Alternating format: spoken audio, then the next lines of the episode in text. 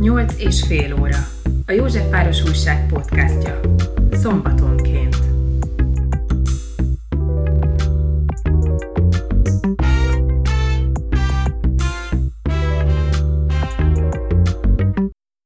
A mai adásban Hatházi Ákos független képviselővel arról beszélgetünk, hogy milyen érzés büntetésképpen paradicsomokat plántálni, mit tanácsol a Józsefvárosi önkormányzatnak azért, hogy minél kisebb legyen a korrupciós kockázat, és mit gondol a fővárosi városháza botrányáról és annak kezeléséről. Akik figyelmen követik a munkásságát, azok észrevehetik, hogy időről időre paradicsomföldek mellől jelentkezik be a Facebookon. Az ügy hátterében ugye az áll, hogy még 2020-ban a dudálós tüntetések idején a rendőrség megbüntette, mert nem tartotta be a járványügyi szabályokat. Kirót pénzbüntetést aztán nem akarta befizetni, hanem úgy döntött, hogy közérdekű munkával dolgozza le. Az lenne az első kérdésem, hogy mit profitált, mit tanult ebből a munkából, és egyben üdvözlöm is.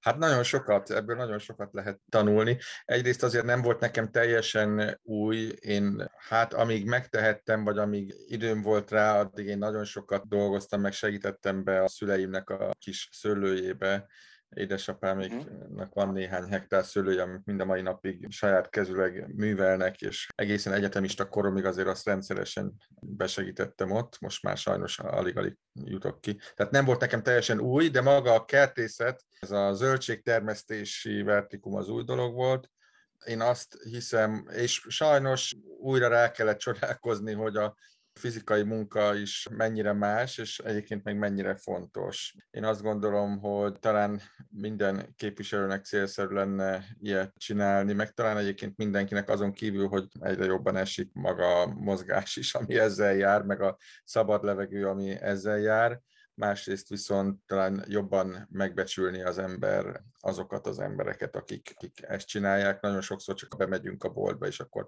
levesszük azt a becsomagolt paradicsomot, meg borkát, és hát most lehet, hogy ezek nagy szavaknak tűnnek, de nem nagyon gondolunk bele, hogy a mögött érték van, és munka van, és szó szerint izzadság van. Még hány nap van, ugye 38 napot kell ledolgozni, abból mennyi maradt még hátra? Hú, most azt hiszem, hogy 11 nap, ugye ez azért ilyen lassú, mert a törvény szerint, ami kötelező az, hogy hetente egyszer meg kell jelenni, tehát nyilván sokkal hamarabb be tudtam volna fejezni, de akkor nem maradt volna idő a képviselői munkámra, így ezt összehoztam. Én azt gondolom, hogy azért ezzel is valahol a képviselői munkámat csináltam, különösen azért, mert ezzel ugye én elmondom minden héten és hétről hétre ki is posztolom, hogy ezzel üzenni szeretnék, tehát egyrészt üzenni szeretnék a hatalomnak, hogy nem tehet meg mindent, és nem fogunk úgy táncolni, ahogy ő fütyül.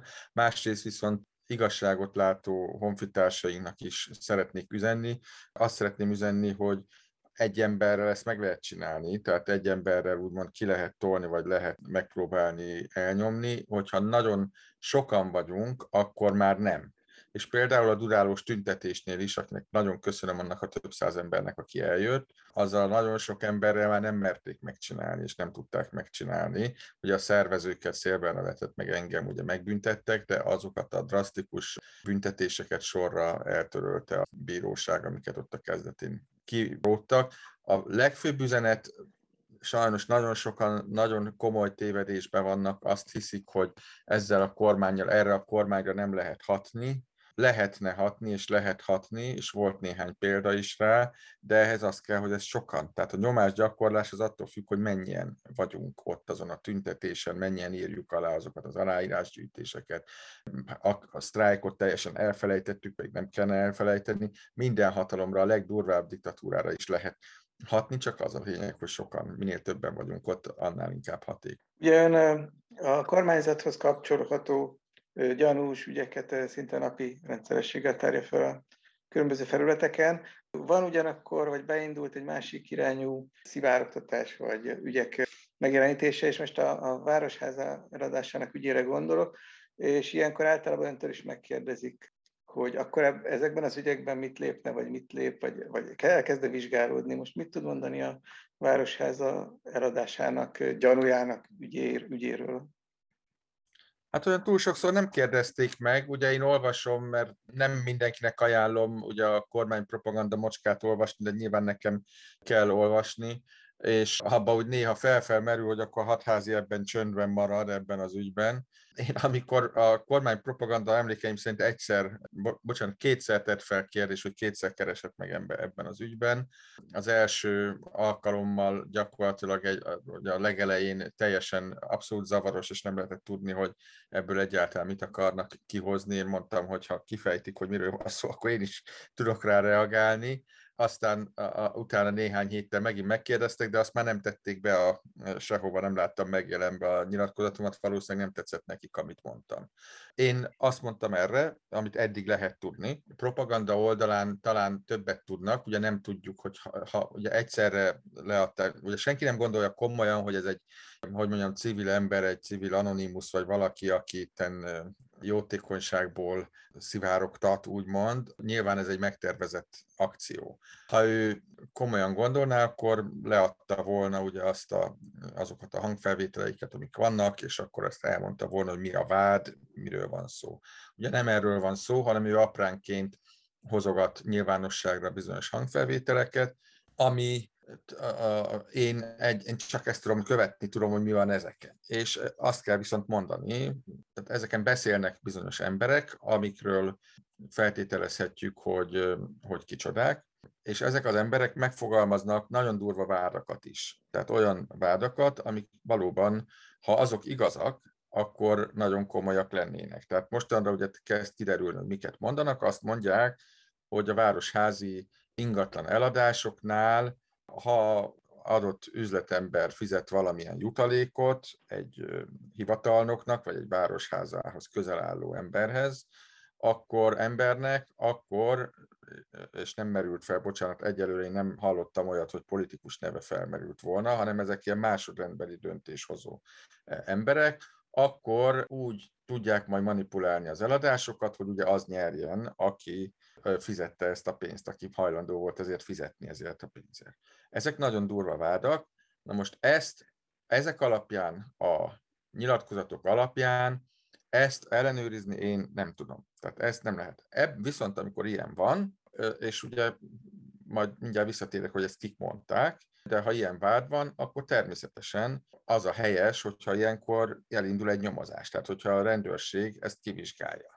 Tehát nyilván helyes az, hogyha a Városházán is megvizsgálják, lesz egy vizsgáló bizottság, ez is felállt, tehát nem, nem, ugye nem, nem akadályozta meg a Városháza, mi, hogyha a parlamentbe bármit vizsgáló bizottsággal ki akarunk vizsgáltatni, akkor azt nem fogja megszavazni a, par, a Fidesz. Tehát parlamenti vizsgáló bizottság nincsen soha, Elios ügyben sem volt hajlandó ezt a vizsgálóbizottságot megtenni, hanem kénytelenek voltunk egy ilyen kvázi bizottságot csinálni. A Városházán fölállt ez a bizottság, de ennél durvábbak ugye itt a vádak, az is rendben levő, hogy elindul egy nyomozás.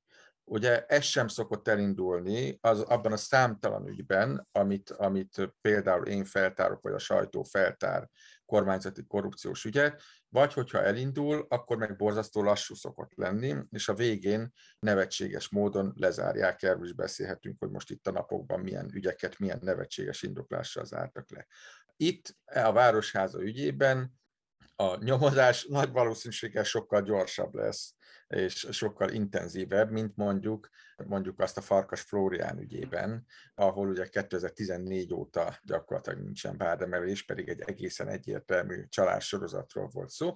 Itt nyilván elég gyors lesz a nyomozás, én nagyon remélem, hogy eredménytelen lesz, remélem. Azt is remélem, hogy ha eredménytelen lesz, akkor is időben le fogják zárni, és nem az lesz, hogy nyújtjuk, és bármikor lehet erre hivatkozni, hogy na hát nyomoznak.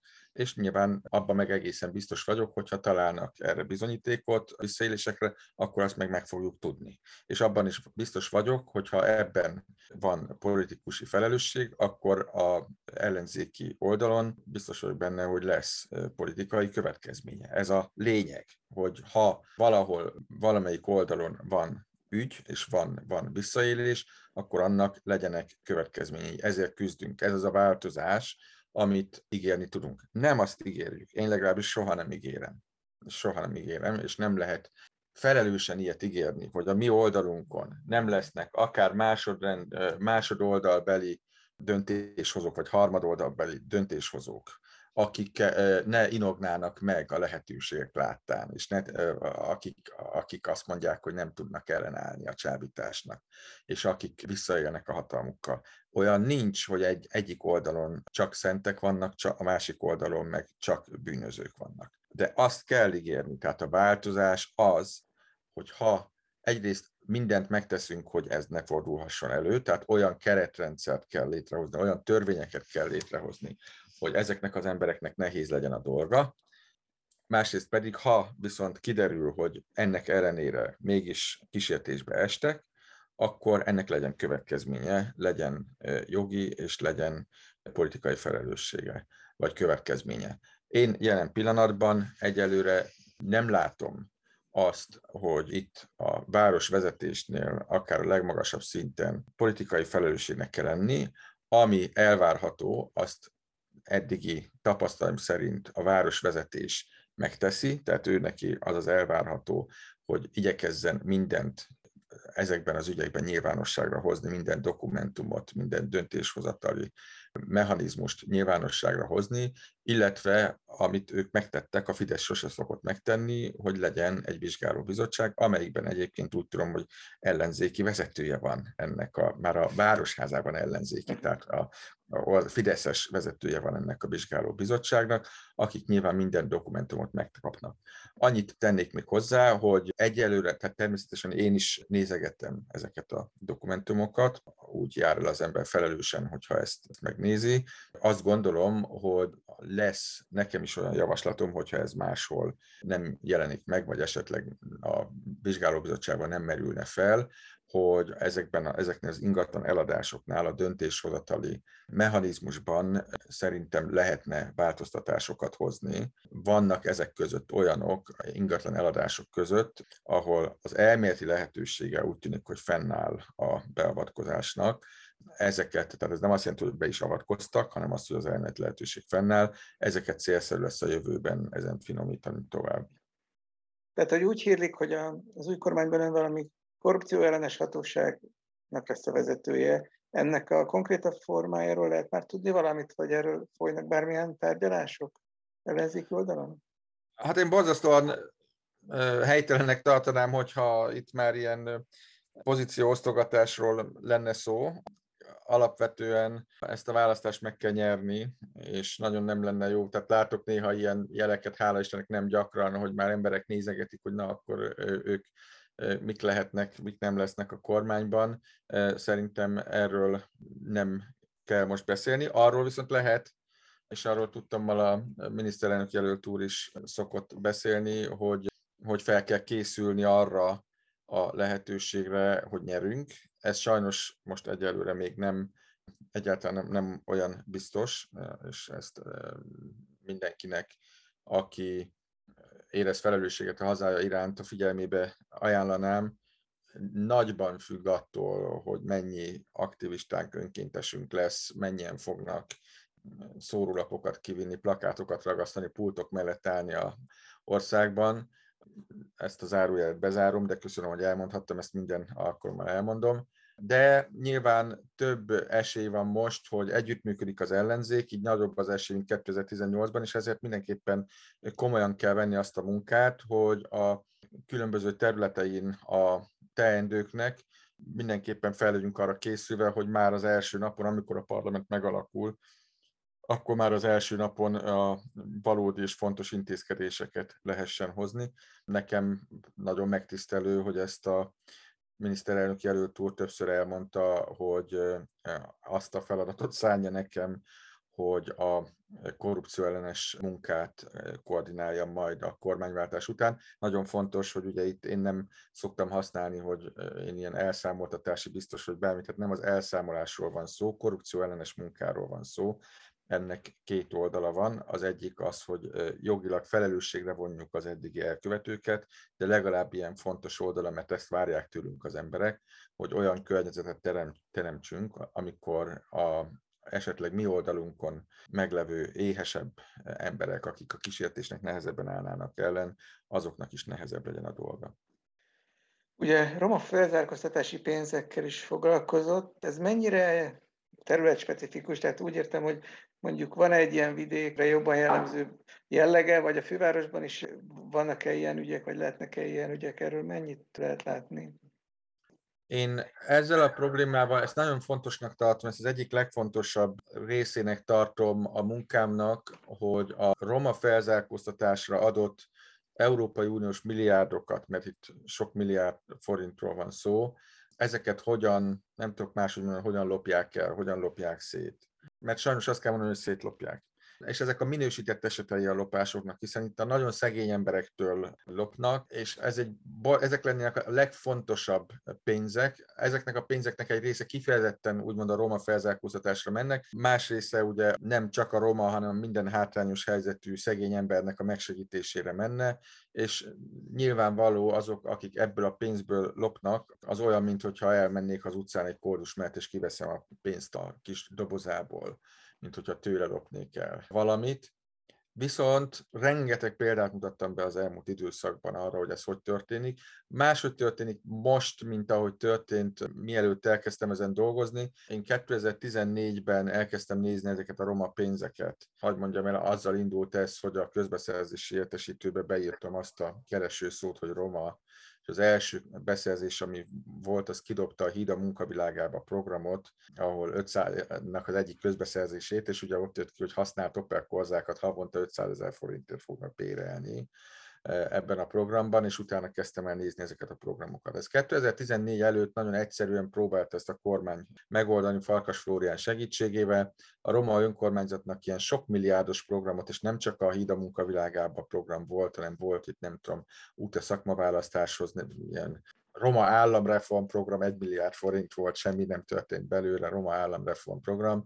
Ilyen hatalmas milliárdos programok, amiket aztán módszeresen egy nagyon szűk kör gyakorlatilag ellopott. Miután ugye ebből a botrány kitört, és azért itt tényleg azt kell mondanom, hogy ez egy komoly botrány volt, úgyhogy a nyomozás is még zajlik, Farkas Lórián ugyan még nem gyanúsított, de vannak már gyanúsítottai, tudom, tudomásom szerint miután a botrány kitört, akkor egy másik módszerre álltak rá.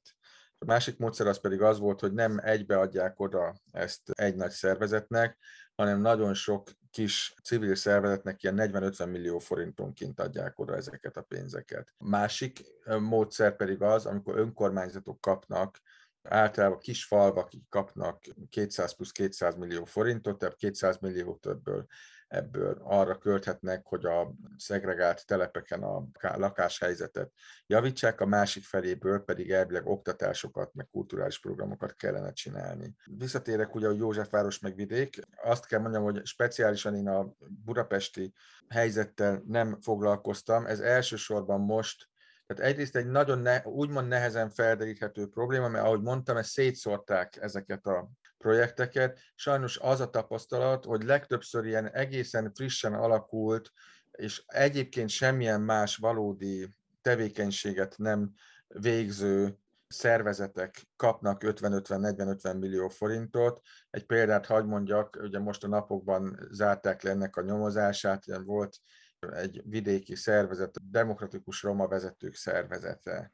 Ugye nagyon jól hangzik, mindig nagyon jó nevűek ezek a szervezetek, és ott ugye ők elkövették még azt a hibát is, idézőben hibát, hogy kirakták azokat a rendezvényeket, amit ezekből a pénzekből megtettek, és kiderült, hogy gyakorlatilag rendezvényenként ilyen félmillió forintba kerültek a rendezvények, de ezeken a rendezvényeken azt láttuk, hogy legtöbbször egy-két ember főz egy valamilyen pörköltet, meg megeszi utána, vagy pedig kiállításokat, vándor kiállításokat csináltak egy roma festőnek a művéből. Jól nyomon lehetett követni a Facebookon, hogy az egyik kiállítást az hétfőn reggel megnyitják 10 órakor, a következőt ugyanezekből a képekből, meg kedden vagy hétfőn délután 5 órakor már szintén megnyitják. Tehát ez nagyon vándor kiállítások voltak, és rendezvényenként 500 ezer forintot mhm. elköltöttek ebből. A nyomozás viszonylag alapos is volt, kiderítették, hogy volt ott egy olyan résztvevő, aki elvileg ő volt a projektmenedzser, aztán elmentek a nyomozók is, azt se tudott róla a,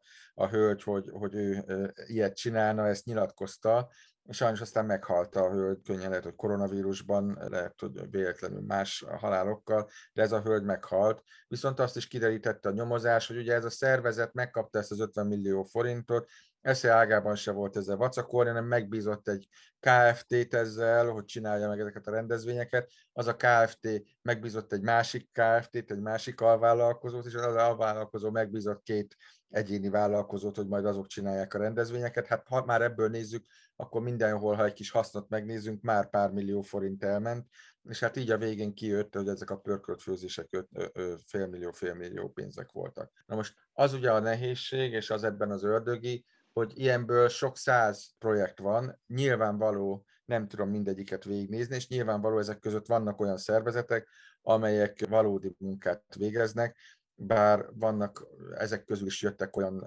információk, hát persze ők nem vállalták ezt névvel, hogy hát őket megkeresték Pestről budapesti cégek, hogy lehet 50 millió forintot pályázni, mindent el fognak intézni. Azt kérik, hogy majd 10 millió forintot ők ebből ki szeretnének venni, hogy majd ők beszámláznának ilyen, nem tudom én, rendezvényszervezés, vagy, vagy tanulmányírás, meg ilyenek, de egyébként 40 millióban, ha ők jótékonykodni akarnak, akkor csinálják azt, ha meg el akarják lopni, akkor lopják az egészet. Ez az egyik. A másik, amiben sajnos nagyon rossz tapasztalatom van, ezek pedig a kis falvakban, ezek a 200 plusz 200 millió forintos projektek, az építési projektekkel is nagyon gond van, nagyon drágán szoktak építeni házakat. Én egy példát hagy mondjak, ez Kismaszaron van egy kis aranyai kis zsákfalu, és gyakorlatilag a szegregátum felszámolása, ugye erről szokott szólni ez a dolog, ott gyakorlatilag a falutól még messzebb, tehát ennek a telepnek, az utcájának a leges legvégébe, tehát a falutól lehető legmesszebb valóban épült hat darab kis házikó,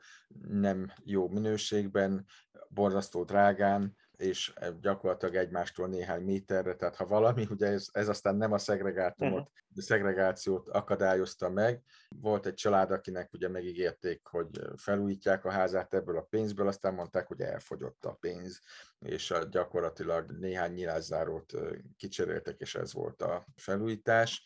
De ennél még nagyobb baj, hogy az a 200 millió forint, ami pedig oktatásra menne, ez nagyon hasonlóan, mint ahogy máshol megy, ezt úgy költötték el, hogy gyakorlatilag szinte semmi nem valósult meg belőle, pedig 200 millió forint az nagyon sok, tehát hogyha elvileg azt nézzük, hogy például Kisvaszaron 60 embert kellett bevonni, vontak bele ebbe a programba, és egyszerűen csinálunk egy egyszerű leosztást, hogy akkor emberenként 3 millió forint lenne. Ugye ebből gyakorlatilag egy, majdnem, hogy egy orvosi egyetemnek néhány évét el lehetne képen végezni ennyi pénzből. Gyakorlatilag itt pedig néhány ilyen pár hetes, nem tudom, fest, festő inas képzés, meg, meg gyógynövény képzés valósult meg, de sajnos ez is csak papíron. Itt beszámoltak, és azért különleges a kisvaszari eset, mert névvel vállalták azok az emberek, akiket, akiket ezzel kihasználtak. Beszámoltak arról, hogy csak alá kellett írni aláírási éveket, hogy, hogy ők részt vettek, de valójában ezeknek az oktatásoknak a legnagyobb részét nem vették meg. Az ebben az ördögi, hogy ez egy rendszer szinten kiterjedten elkövetett csalási forma, ezeknek a résztvevő embereknek adnak néhány tízezer forint úgymond megélhetési támogatást az Európai Uniós pénzekből, azonban a cserében azt mondják, el se kell jönnöd, írd alá ezeket a, a jelenléti éveket, és valódi oktatás nem zajlik. Ezeket budapesti cégek szokták elvállalni, hogy majd ők oktatnak, óránként 20-40 ezer forintot leszoktak ezért ők számlázni, és gyakorlatilag a valójában nem történik semmi. Márpedig ugye ez lenne a kiút, tehát az csak az oktatás lenne a kiút ezeknek az embereknek a programjából, ha például ugye a közmunka helyett közoktatás lett volna, tehát hogy gondoljunk bele a 2010-ben a kormány azt mondja, hogy kiépíti ennek a rendszernek a, a lehetőségeit, és nem azt mondja, hogy gyere és papíron söprögesd az utcát reggeltől estig föl alá, meg, meg nem tudom, az árkot tisztítsad, meg, meg a polgármester paprika földjén szedd a paprikát, hanem azt mondanánk, hogy ösztöndíjat kapsz, és ezért a pénzért be kell ülni az iskola padba, akkor ezek az emberek sok, már sokkal-sokkal hasznosabban tudnák, és valódi hasznos piaci munkát tudnának végezni. Tehát köszönöm, hogy itt beszélhettem erről, speciálisan Józsefvárosi ügyeket nem tudok, hála Istennek, lehet, hogy voltak, mert ott is volt olyan vezetés korábban, amelyik közel volt a kormányhoz, és ezek a vezetések sajnos hajlamosak voltak ellopni ezeket a pénzeket. Azt tudom mondani, hogy sajnos ezek a pénzek az egyik legfertőzöttebbek az egész országban. Még két kérdésem lenne. Az egyik az, hogy Mit tudna javasolni mondjuk a Józsefvárosi vagy bármilyen ellenzéki vezetésű kerületnek és vezetésnek abban, hogy mi a leghatékonyabb módszer, mi, mik azok a módszerek, amiket érdemes művelni annak érdekében, hogy mindenki kevesebb legyen a korrupció, vagy minél átláthatóbb legyen egy kerület gazdálkodása, és minél kevésbé betülhessen rá mondjuk a korrupció árnyéka egy vezetésre. Általánosságban azt lehet mondani, hogy ugye meg kell nézni mindig, és azzal kell kezdeni, de hát ezt reményeim szerint, különösen egyébként József Várban biztos vagyok benne, hogy így volt. A legfontosabb dokumentuma ilyen szempontból egy önkormányzatnak az a közbeszerzési szabályzat. Én sajnos vissza kell, hogy emlékezzek, amikor itt Fidesz tagként, ugye 2006-ban Szexádon megnyertük a választást, akkor az azóta most már általam is jól ismert módszerekkel dolgozó polgármesternek az első dolga az volt, hogy átírta a közbeszerzési szabályzatot, gyakorlatilag abba például magához vonta az összes jogkört, gyakorlatilag a képviselőknek csak annyi dolga volt egy közbeszerzése, hogy a folyamat elején döntsön arról, hogy erre pénzt fogunk biztosítani, és a legvégén a polgármester által kinevezett bizottság által adott javaslatot elfogadja, hogy ki fogja megcsinálni azt a munkát. Ezekben nagyon sok nagyon sok ilyen kis disznóságot el lehet rejteni ezekben a szabályzatokban.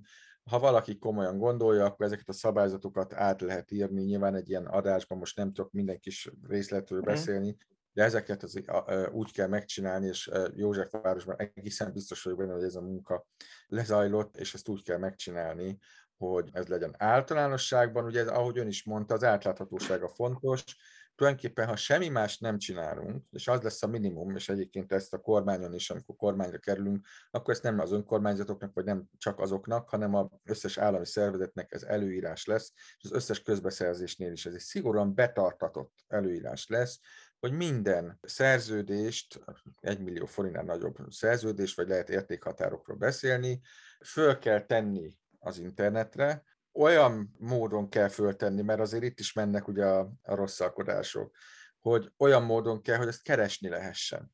Tehát nem PDF fájban föltenni olyan PDF fájban, amikor képeket rakunk ki, tehát az internet nem tudom keresni rajta, hanem az egy kereshető, interneten kereshető adatbázis formájában kell föltenni a szerződés adatait, majd föl kell tenni mellé a szerződést is, a szerződések mellékleteit, ez nagyon fontos. Tehát a kormány azt csinálja, látszólag átlátható itt minden, mert egyrészt most is van ilyen törvény, hogy 5 millió forinti szerződéseket föl kell tenni ezeknek az adatait, nem szokták föltenni. Kormányváltás után az az első, hogy ezeket szankcionálni fogjuk. Annak a szervezetnek, ahol ezek nincsenek föltöltve, ott a, meg fogjuk büntetni a vezetőjét, tehát el is lesz távolítva, másrészt meg, meg nyilván pénzbüntetésre is kell, fizetés megvonás kell neki, amíg még nincs eltávolítva kitenni. Tehát ki kell rakni ezeket az adatokat kereshető formában, és ami a nagy trükk szokott lenni, hogy a szerződést kirakják, de amiben benne van írva, hogy nem tudom én, egy milliárd forintért vettem rendezvényszervezést, de már a és azt mondja, hogy a részletek meg a mellékletekben vannak. A mellékleteket meg nem teszik ki. Tehát például ez is ki kell tenni a mellékletet. Onnantól kezdve, ha bármi gyanú fölmerül bármelyik állampolgárba, bármelyik ellenzéki politikusba, jó lesz, lesz ellenzéke, tehát ha mi kerülünk kormányra, lesz ellenzékünk, teljesen helyes, arról szól a demokrácia, hogy az ellenzéknek ellenőriznie kell a hatalmat, akkor az egy néhány kattintás, ezt meg tudja nézni. És utána meg tudja nézni, hogy na, most itt vettek nem tudom én egy ilyen traktort, akkor az a traktor az mennyibe kerül, hogyha rá beírom az interneten, az mennyibe kerül. Onnantól kezdve itt, ha csalt vele, mert háromszor annyiért vette, mint lehetett volna, akkor ebbe már indulhat is az eljárás, és indul, lehet is vinni a nyilvánosság elé. Tehát ez a leglényegesebb, ez az átláthatóság, és a, onnantól kezdve pedig, hát sajnos ugye ehhez kell egy kis tapasztalat a másik oldalról is, hogy ugye hogy szokták csinálni, de nyilvánvalóan olyan úgy kell megcsinálni a közbeszerzéseket, hogy arról süssön az, hogy ezt nem fogják manipulálni. Tehát ma Magyarországon, amikor az állami szervek vesznek valamit, vagy fideszes önkormányzatok vesznek valamit, akkor ma már azt is megteheti, hogy egy nyílt közbeszerzést írt, tehát kvázi látszólag bárki indulhat rajta, és mégis azt látjuk, hogy hát mégiscsak egy indul, mégiscsak a lőrincék indultak rajta, vagy nem tudom, a Duna Aszfalt indult rajta, tehát mindig ugyanazok indulnak rajta. Azért, mert megvannak azok a technikák, hogy hogyan lehet még ilyenkor is befolyásolni azt a közbeszerzést, gyakorlott közbeszerzési szakemberek csak ránéznek, és azt mondják, hogy ez cinkelt lesz, mert ebbe beletettek olyan, mondjuk olyan szubjektív dolgokat, amik, ahol, ahol ha megcsináljuk a legjobb dokumentációt, dolgozunk vele három hónapot, meg, meg, meg terveket készítünk minden, de a végén úgyis azt fog nyerni, akivel előre már lebeszélték. Ezeket kell elkerülni. Ez egy sokszor aprólékos és nem látványos munka, hogy, hogy ez ne így legyen, de rengeteget lehet vele spórolni, rengeteget lehet vele keresni. Hódmezővásárhely, ugye, amelyik egy eladósodott város volt, nagyon jól elműködik azzal, hogy egész egyszerűen teljesen kiküszöbölték ezeket a dolgokat, és a polgármester úr el szokta mondani, hogy nyernek néha fideszes cégek is, nem is, nem is ritkán ezeken a beszerzéseken, csak éppen sokkal olcsóbban csinálják ugyanazt, mint ezelőtt néhány évvel csinálták, mert itt most már piaci alapon kell nekik ajánlatot adni. Még egy kérdésem lenne, hogy melyik volt ez az ügy a számtalanból, ami a legjobban felháborította ilyen korrupció ugyanis ügyek közül? Sok ilyen van. Az a baj, hogy ez sokszor, tehát túl sok ügyet láttam már ahhoz, hogy egyet kiválasszak belőle, de ahogy mondtam, talán a leggusztustalanabbak azok a szegény emberektől, roma emberektől és a hátrányos helyzetű szegény emberektől elvett pénzek, ezeknek az oktatására szánt pénzeknek az ellopása. Van egy program, RSTOP program, ami a segélycsomagokat állítanának össze és adnának ezeknek az embereknek, gusztustalanul túlárazva állítják össze ezeket a programokat, és aztán még a csomagra rá is írják, hogy ezt a kormánytól kaptad, a kormány segítsége volt, de talán most még ezeket is überelik azok a beszerzések, amiket a kormány a járványjal kapcsolatban csinált, egészen elképesztő, horribilis pénzeket kerestek semmiből létrehozott cégeket, amiketnek egy részét azóta már meg is szüntették, kivették belőle a milliárdokat. Ugye a lélegeztető gépből vettünk 16 ezeret, 300 nem tudom mennyi milliárd forintért, teljesen fölöslegesen és horribilisen túlárazva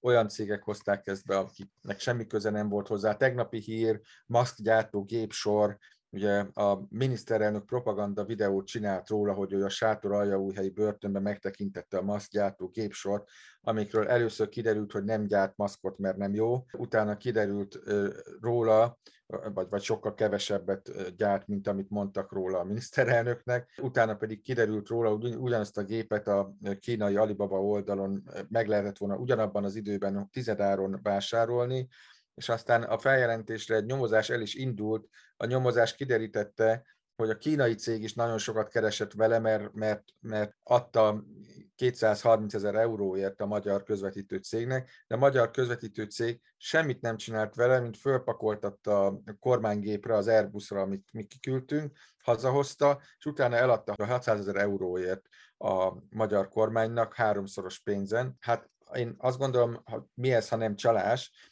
és erre a rendőrség ez gyönyörűen, tehát a Interpolt is megkereste, kinyomozta, és a végén pedig azzal zárta le, hogy azért nem volt bűncselekmény, mert az operatív törzs utasította erre a egészségügyi ellátók központot, mint hogyha az operatív törzs nem tudna bűncselekményt elkövetni, de hogy nem tud bűncselekményt elkövetni. Hát ezeket szerettem volna megkérdezni, köszönöm szépen, hogy rendelkezésünkre állt, és minden jót. Én köszönöm, és a türelmet is, köszönöm szépen a lehetőséget. Köszönöm szépen, minden jót. Viszont hallásra. Viszont hallásra.